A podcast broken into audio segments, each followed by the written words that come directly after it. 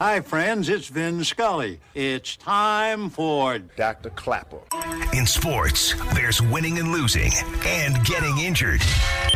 That's why there's Dr. Klapper. Dr. Klapper is the former head of orthopedic surgery at Cedar Sinai. The Weekend Warrior Show with Dr. Klapper, presented by Cedar Sinai. Hey, Dr. Klapper. How are you?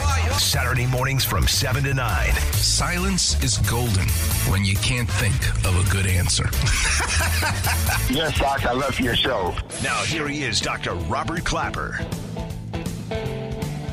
Good morning, Los Angeles and welcome to another edition of the Weekend Warrior Show. I'm your host, Dr. Robert Klapper. I'm an orthopedic surgeon at Cedar Sinai for 32 years. This week I had off and I went for two days with my wife to Joshua Tree. Have you ever been there? I wanted to see the night sky. It was awesome. And in a few weeks, the superintendent of Joshua Tree National Park is going to be our guest to talk about the amazing desert that lives next door to us. My food for today is actually going to come from my drive home. You've all been, or you have, if you haven't been, you need to be to visit Hadley's.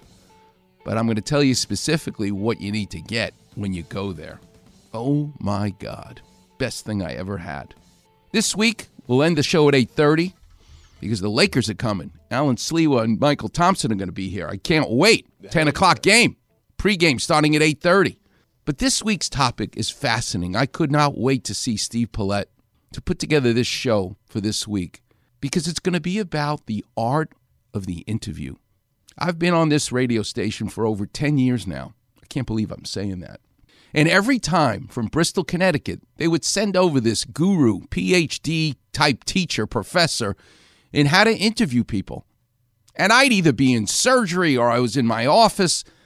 So I've never actually been tutored of how to conduct an interview properly.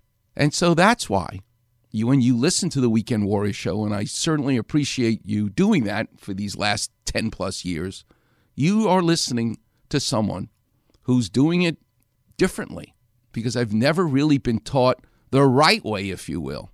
And I've always been fascinated by the guests we've had on. Dick Butkus. Remember when I interviewed Dick Butkus and I said to him, You hit with such intensity, Dick Butkus, the football player. They didn't have the statistic when you were playing football, but now we call it a forced fumble. You hit people so hard, you knock the ball out of them more than anybody else. And then I said, Dick Butkus, you know who that reminds me of? You know who you remind me of? He said, Who? I said, Someone else that I've appreciated in my lifetime that hit so hard with precision to knock the ball loose. The sculptor, Michelangelo. He hit marble with a hammer and a chisel so hard with such precision. And Dick Butkus, you could hear him pause and say, one of my favorites. Because nobody in the thousands of interviews he's ever had would ask him that. Remember, I had Isiah Thomas, the Hall of Famer, as a guest. And he thinks I'm going to ask him all these questions about Magic Johnson, like he's always been asked. But I said to Isiah Thomas, You took the bus at five in the morning to go to a school an hour and a half from your house. Why'd you do that? And he paused and said, You know, nobody ever asked me that before, but I'm going to tell you, Dr. Klapper, is because I could ride the bus with my mom and see her in the morning and go to a better high school, which meant a lot to her. These are questions that they don't teach you to ask, but I I'm just an inquisitive person. And when I think back on it, when I think back on today's show and the topic, the topic is clearly we've got two more Laker games. Will LeBron and AD play? You got to think about if they do and if they don't, the ramifications for the playoffs. But I'll be honest with you nobody has been there who has the guts to ask LeBron, Are you not playing because you still hurt? or you're not playing because it's better for us to be the seventh seed. Listen to what I heard this week on the morning show with Keyshawn Johnson. It's a soundbite from Mike Greenberg. He's not asking LeBron the question, he's just saying it because no one's really, I guess, got the guts to ask LeBron to his face. Listen to what Greenberg said. Nothing is more important than playing a game. You have a game. Don't tell me to care about your games if you're telling me you don't. Don't tell me I should get excited about these games if you're telling me you don't. You're not excited. It's more important to raise the banner. Anyone can raise the banner. We came to watch a game. We came to watch you play. You're the best player. Now, again, I don't like doing this when it comes to LeBron because LeBron traditionally has not load managed.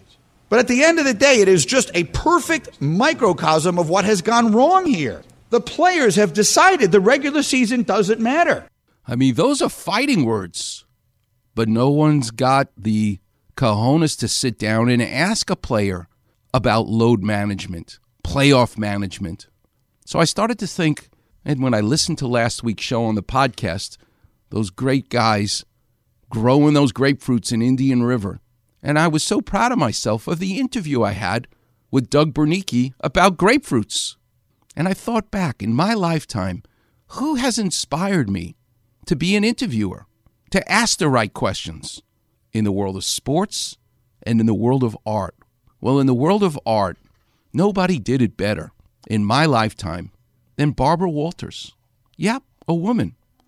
She could ask the tough questions. Listen to some of the questions. And I'm talking, she's asking Obama, Vladimir Putin, Angelina Jolie. She is not afraid of anybody, nor to ask the tough questions. How inspiring she was. What a trailblazer she was. In the world of sports, wait till you hear the sound bites I have of Vin Scully talking to Sandy Koufax and also calling that game.